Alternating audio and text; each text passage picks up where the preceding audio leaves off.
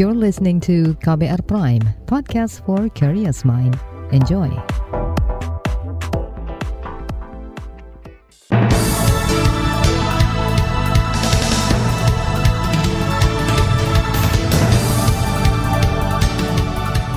Selamat pagi saudara, senang sekali kami bisa menjumpai Anda kembali melalui program Buletin Pagi edisi Jumat 18 Februari 2022. Bersama saya Naomi Liandra, sejumlah informasi pilihan telah kami siapkan.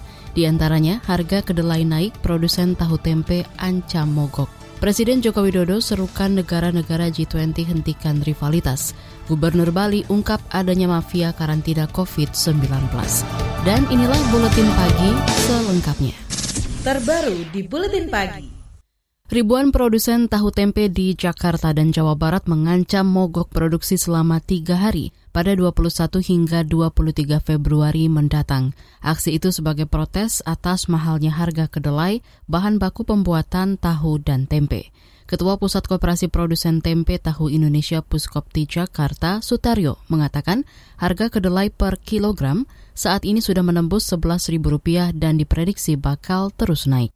Kita inisiatifin untuk mogok serempak menaikkan harga. Padahal kenaikannya cuma sekitar 20 persen. Artinya kalau dari tempe satu geblek 5 ribu, naikin 6 ribu itu kan kalau konsumennya kelasnya bagus ya sebenarnya naik 5 ribu ke 6 ribu nggak usah mogok gitu. Tetapi karena pasar tradisional naik 5 ribu ke 6 ribu itu masih ditawar juga. Hmm. Padahal kondisi kedelainya itu sudah mencapai 12 ribu.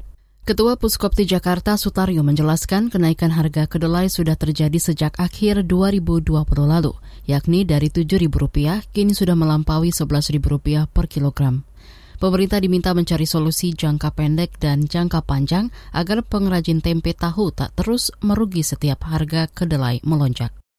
DPR mempertanyakan kinerja pemerintah terkait melambungnya harga kedelai. Wakil Ketua Komisi Industri DPR Gede Sumarja Linggih menyoroti kebijakan Kementerian Perdagangan yang tidak maksimal. Kita melihat bahwa persoalan semua yang ada kenaikan dan sebagainya akibat daripada adanya Capman yang implementasinya yang kita rasa belum maksimal dalam hal pengawasan maupun sanksinya.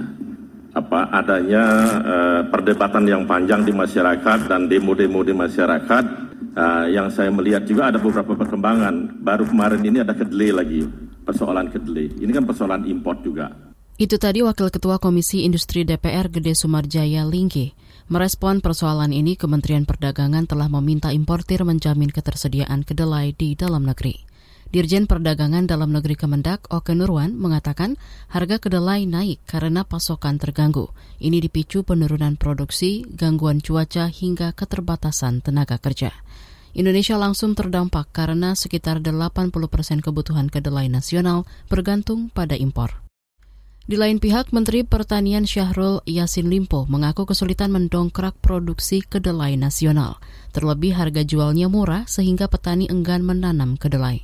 Kondisi berbeda terjadi di era Orde Baru karena petani mendapat subsidi seperti layaknya menanam padi. Kedelai memang menjadi pilihan-pilihan yang sulit bagi Kementan karena di satu sisi kalau ini dibandingkan dengan jagung, rakyat lebih memilih jagung dan keuntungan jagung lebih pasti. Kedelai ini pada saat-saat tertentu harga di luar itu kalau yang seperti biasanya kenapa impornya lebih besar karena harga di luar jauh lebih murah. Sementara kita petani kita baru bisa untung kalau dibeli di atas 6.000 sampai 7.000 rupiah per kilo. Barulah dia akan untung. Menteri Pertanian Syahrul Yasin Limpo menambahkan ada kendala keterbatasan lahan untuk bertanam kedelai.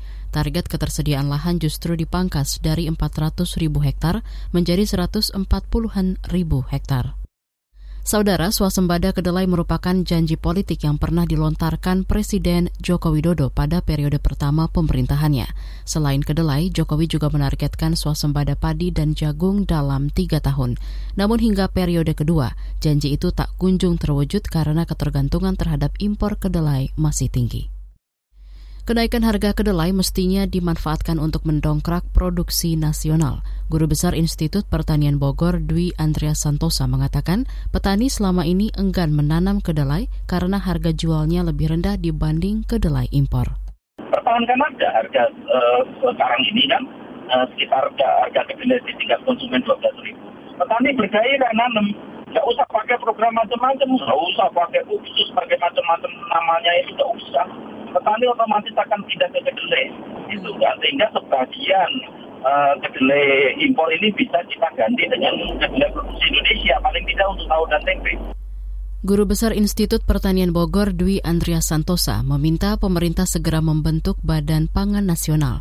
Tujuannya untuk mengontrol stok sembilan bahan pangan komoditas strategis nasional.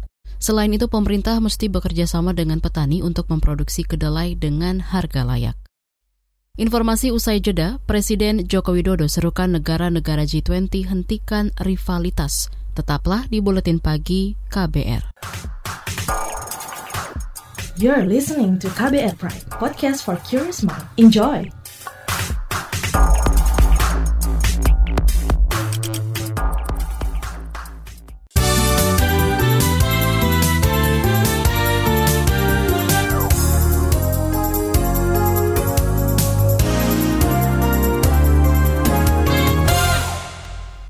Anda sedang mendengarkan buletin pagi KBR.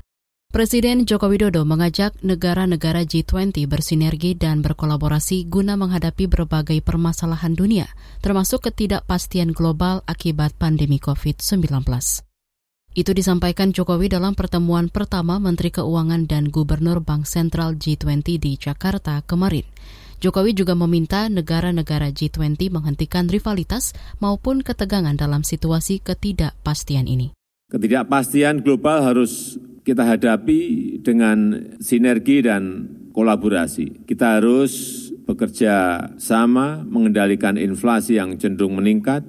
Kita harus mengantisipasi kelangkaan dan kenaikan harga pangan.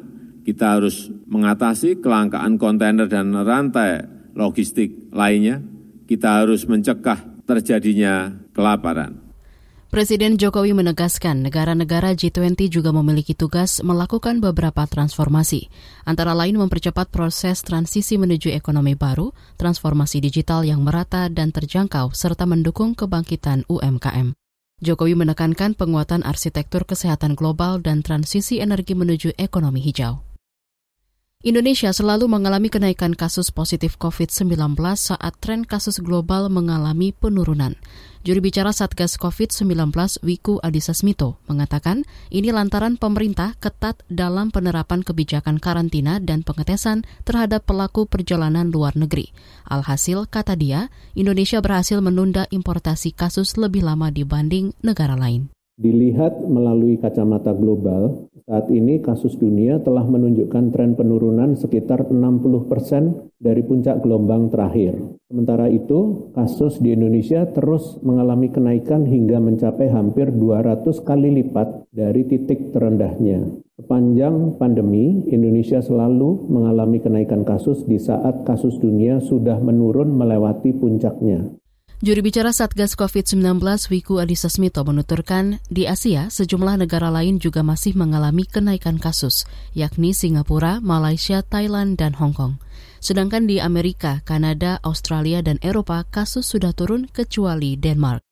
Kemarin Satgas COVID-19 mencatat penambahan kasus baru mencapai lebih dari 63 ribu. Jawa Barat menyumbang jumlah kasus terbanyak dengan total lebih dari 16 ribu kasus. Disusul Jawa Timur dengan 8.900-an kasus dan DKI Jakarta 8.500-an kasus. Pasien sembuh bertambah 39 ribu orang dan pasien meninggal juga bertambah 206 orang.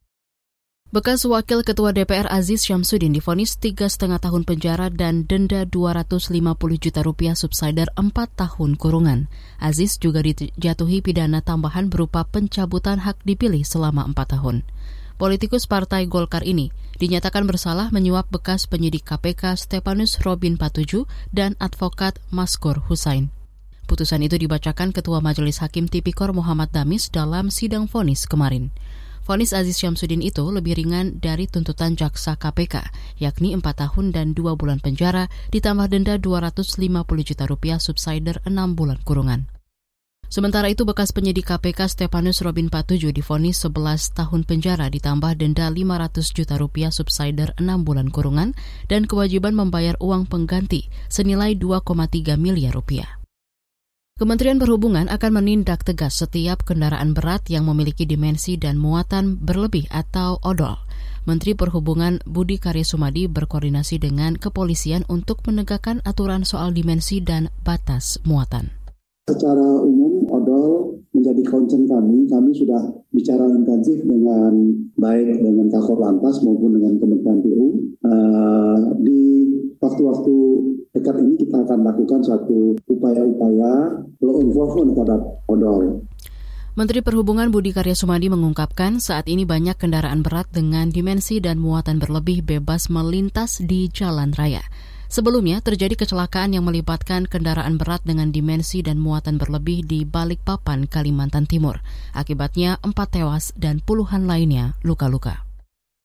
Beralih ke informasi ekonomi, DPR mengusulkan dibentuknya entitas khusus batubara yang menggunakan skema gotong royong guna memenuhi pasokan listrik dalam negeri. Wakil Ketua Komisi Energi DPR, Maman Abdurrahman, mengatakan skema gotong royong memungkinkan PLN akan tetap membeli dengan harga yang sudah ditentukan pemerintah, yakni 70 dolar Amerika atau setara 1 juta rupiah per ton. Pertanyaannya, siapa yang menyuplai ke PLN tersebut? Silahkan saja diputuskan oleh pemerintah perusahaan mana yang memang menjadi tugas untuk menyuplai kepada PLN sesuai dengan kebutuhan dari PLN. Lalu, selisih harga antara penjualan perusahaan A dengan PLN tersebut itu ditutupi dengan urunan ataupun gotong royong seluruh perusahaan swasta tersebut. Silakan berapa formulasinya diatur oleh pemerintah. Wakil Ketua Komisi Energi DPR Maman Abdurrahman juga menolak skema Badan Layanan Umum BLU Batubara yang kini sedang digodok pemerintah. Alasannya, skema BLU membuat PLN membeli batubara sesuai harga internasional dan tidak lagi berpatokan pada kewajiban pasokan untuk kepentingan dalam negeri atau DMO. Kita ke informasi mancanegara. Perdana Menteri Belanda meminta maaf kepada Indonesia karena menggunakan kekerasan ekstrim dan sistematis saat Perang Kemerdekaan Indonesia. Dikutip dari CNN, permintaan maaf ini muncul setelah penelitian mengungkap kekerasan yang dilakukan Belanda saat perang melawan Indonesia. Studi itu dilakukan empat tahun oleh peneliti Belanda dan Indonesia. Hasil temuannya mengungkap tentara Belanda membakar desa-desa, melakukan penahanan massal, penyiksaan, dan mengeksekusi masyarakat pada 1945 hingga 1949. Kekerasan ekstrim ini dilakukan dengan dukungan diam-diam dari pemerintah. Ruth menyesal pemerintah Belanda sebelumnya menutup mata terhadap masalah ini. Beralih ke informasi olahraga. Tim putra dan putri Indonesia memastikan tiket ke semifinal usai kemarin menaklukkan Korea Selatan dalam babak penyisihan grup kejuaraan bulu tangkis Asia Beregu 2022 di Selangor, Malaysia.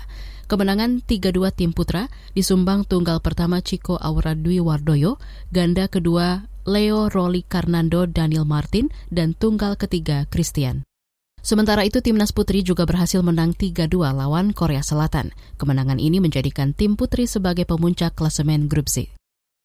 Di bagian berikutnya kami hadirkan laporan khas KBR bertajuk Waspada Ancaman Inflasi. Nantikan sesaat lagi. You're listening to KBR Pride, podcast for curious mind. Enjoy!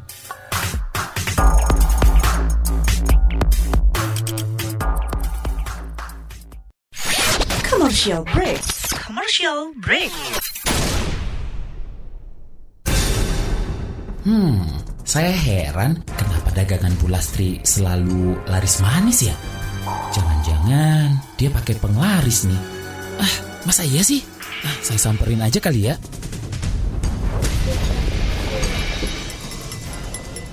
Eh, Pak Bayu, gimana Pak? Udah makan siang belum? Iya Bu Lastri, belum nih. Saya lihat dagangan Bu Lastri laris terus. Bu Lastri pakai penglaris ya? Memang betul Pak, saya pakai penglaris. Wah, Bu Lastri, saya dibagi dong penglarisnya. Boleh dong Pak. Nih Pak Bayu, silahkan dipakai maskernya. Hah? Masker? Betul Pak Bayu, masker ini yang membuat dagangan saya laris manis sekarang. Karena pembeli merasa aman beli kue-kue saya. Selain itu juga melindungi saya terpapar virus. Karena kan kita ketemu banyak orang. Dan saya juga nggak pernah lepas sekalipun selama berjualan. Dicoba deh Pak Bayu. Laris dagangannya, lari virusnya. Pesan layanan masyarakat ini dipersembahkan KBR, inspiratif, terpercaya.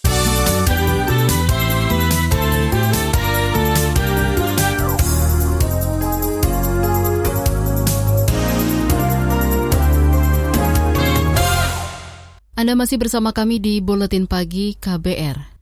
Situasi ekonomi global masih bermasalah saat ini. Salah satunya terlihat dari peningkatan inflasi di sejumlah negara di dunia. Pandemi COVID-19 jadi salah satu faktor penyebabnya. Kondisi tersebut harus diwaspadai Indonesia agar tidak berdampak kepada perekonomian dalam negeri yang baru menuju pemulihan. Berikut laporan yang disusun jurnalis KBR Astri Septiani. Presiden Joko Widodo menyoroti beragam masalah ketidakpastian global akibat pandemi COVID-19, salah satunya terkait inflasi yang meningkat di beberapa negara. Itu sebab Jokowi mendorong kerjasama di antara negara-negara yang tergabung dalam anggota G20 untuk menghadapi berbagai permasalahan dunia. Ia meminta setiap negara menghentikan rivalitas atau membuat ketegangan di tengah situasi ketidakpastian ini dan fokus berkolaborasi untuk pemulihan akibat pandemi. Ketidakpastian global harus kita hadapi dengan sinergi dan kolaborasi. Kita harus bekerja sama mengendalikan inflasi yang cenderung meningkat. Kita harus mengantisipasi kelangkaan dan kenaikan harga pangan. Kita harus mengatasi kelangkaan kontainer dan rantai logistik lainnya, kita harus mencegah terjadinya kelaparan. Presiden juga memerintahkan jajarannya mewaspadai situasi ketidakpastian ekonomi global yang kini tengah terjadi. Hal itu lantas direspon Menteri Keuangan Sri Mulyani Indrawati. Bendahara negara menyatakan terus mewaspadai peningkatan inflasi dunia dalam menyusun rencana kerja pemerintah atau RKP serta rancangan awal kerangka ekonomi makro dan pokok-pokok kebijakan fiskal atau KEM PPKF 2023. Menurutnya, fenomena lonjakan inflasi bukan hanya terjadi di negara maju tapi juga negara-negara berkembang. Lonjakan inflasi dunia terutama di negara-negara maju. Seperti diketahui Amerika mencapai 7,5 persen inflasinya pada bulan Februari ini. Negara-negara emerging juga inflasinya sudah meningkat sekarang ini Argentina inflasi mencapai 50 persen, Turki mencapai 48 persen, kemudian Brazil 10,4 persen, dan juga Rusia 8,7 persen, Meksiko 7,1 persen. Menteri Keuangan menyebut kenaikan inflasi di Amerika Serikat akan mendorong kenaikan suku bunga dan pengetatan likuiditas. Alhasil, Efek rambatan atau spillover dirasakan seluruh negara di dunia, mulai dari keluarnya aliran modal asing atau capital outflow, hingga kenaikan imbal hasil atau yield SBN. Kenaikan inflasi yang tinggi tersebut bisa mengancam pemulihan ekonomi, sebab daya beli masyarakat juga akan tergerus. Lembaga Kajian Ekonomi Indef turut mewaspadai gejolak dan tantangan ekonomi global. Faktornya antara lain, lonjakan Omikron yang memperlambat laju ekonomi, Harga minyak naik akibat dinamika geopolitik hingga harga komoditas tinggi dan mendorong peningkatan inflasi. Karena itu, Wakil Direktur Indef Eko Listianto mendorong pemerintah melakukan upaya mitigasi dan menciptakan strategi kebijakan menghadapi tantangan tersebut. Kita harus memastikan bahwa pemerintah tidak cukup hanya dengan melis resiko ini gitu ya penting adalah mitigasinya harus cukup gitu ya. Harus disiapkan gimana strateginya kalau harga minyak di atas 100 dolar atau yang lainnya misalkan tadi harga komoditas terus-terusan naik ya. Itu semua harus disiapkan lengkap dengan amunisi kebijakan dan ya anggaran kalau itu membutuhkan anggaran. Gimana kalau harga minyak terus-terusan di atas 100 kemudian apa yang harus dilakukan terhadap uh, subsidi BBM ya dan uh, listrik dan lain-lain begitu. Itu yang kami harapkan uh, jawaban-jawaban itu ada di pemerintah ya. Sementara itu, saudara, di dalam negeri, berdasarkan catatan Badan Pusat Statistik atau BPS, angka inflasi pada Januari 2022 sebesar 0,56 persen secara bulanan. Hal ini disampaikan Kepala BPS Margo Yuwono dalam konferensi pers beberapa waktu lalu. Eh, secara mantuman inflasi di bulan Januari ini masih lebih tinggi dibandingkan tahun 2021. Begitu juga secara year on year, ya inflasi di bulan Januari ini lebih tinggi dibandingkan inflasi Januari di tahun 2021 ya. Inflasi Januari tahun 2022 ya secara year on year yang sebesar 2,18 persen. Ini merupakan angka tertinggi sejak Mei tahun 2020. Menurut Margo Yuwono, dari 90 kota yang diamati BPS, ada 85 kota yang mengalami inflasi. Inflasi tertinggi terjadi di Sibolga dan terendah di Manokwari. Inflasi di Sibolga dipicu kenaikan harga ayam ras, ikan serai, dan ikan tongkol atau ambu-ambu. Selain itu, saat ini kenaikan harga sejumlah komoditas juga tengah terjadi, seperti minyak goreng dan kedelai. Kenaikan itu dikeluhkan sebagian besar masyarakat, juga pelaku usaha kuliner. Dan saudara demikian laporan khas KBR yang disusun Astri Septiani, saya Reski Mesanto. Informasi dari berbagai daerah akan hadir usai jeda. Tetaplah bersama Buletin Pagi KBR. You're listening to KBR Pride, podcast for curious mind. Enjoy!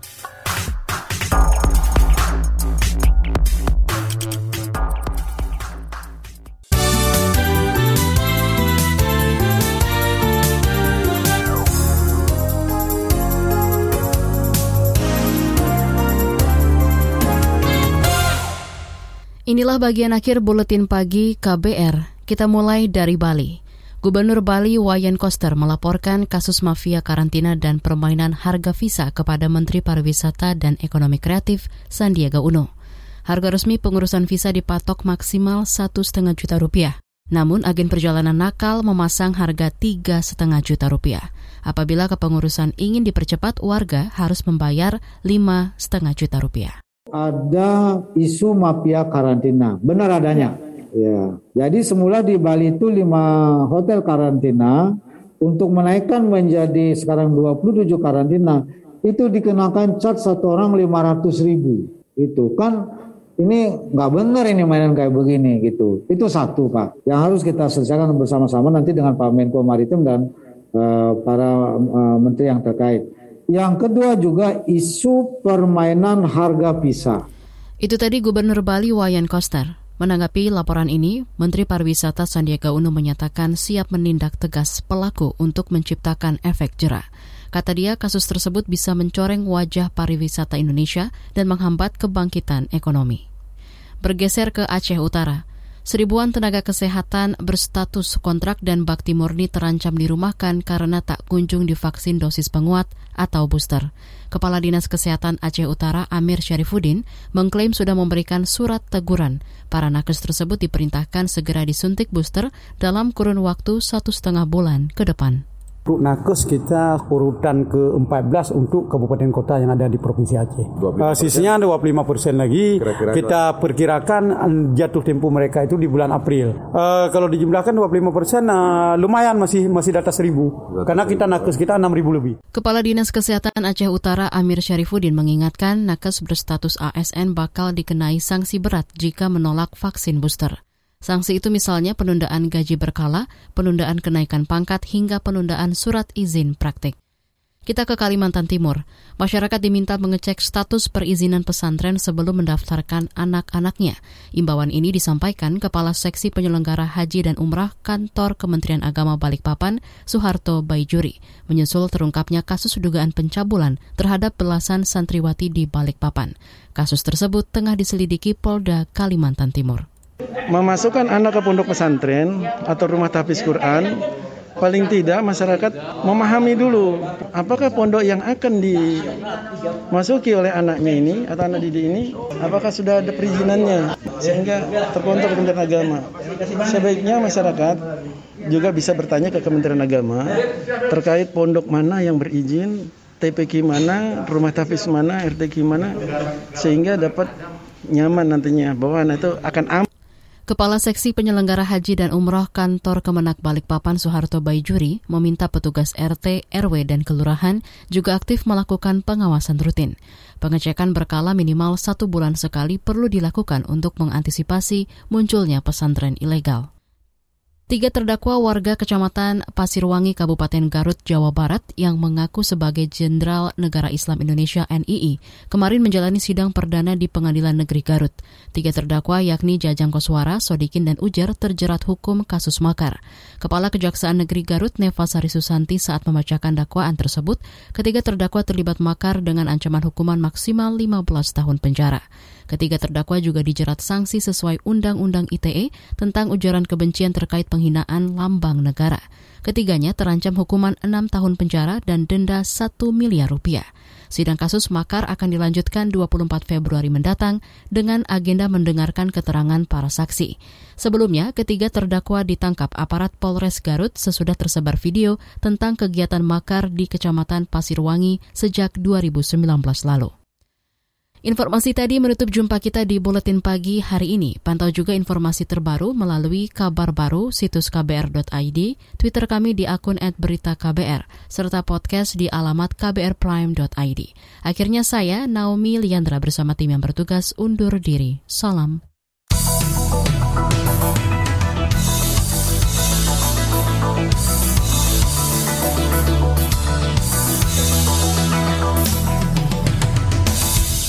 KBR Prime, cara asik mendengar berita.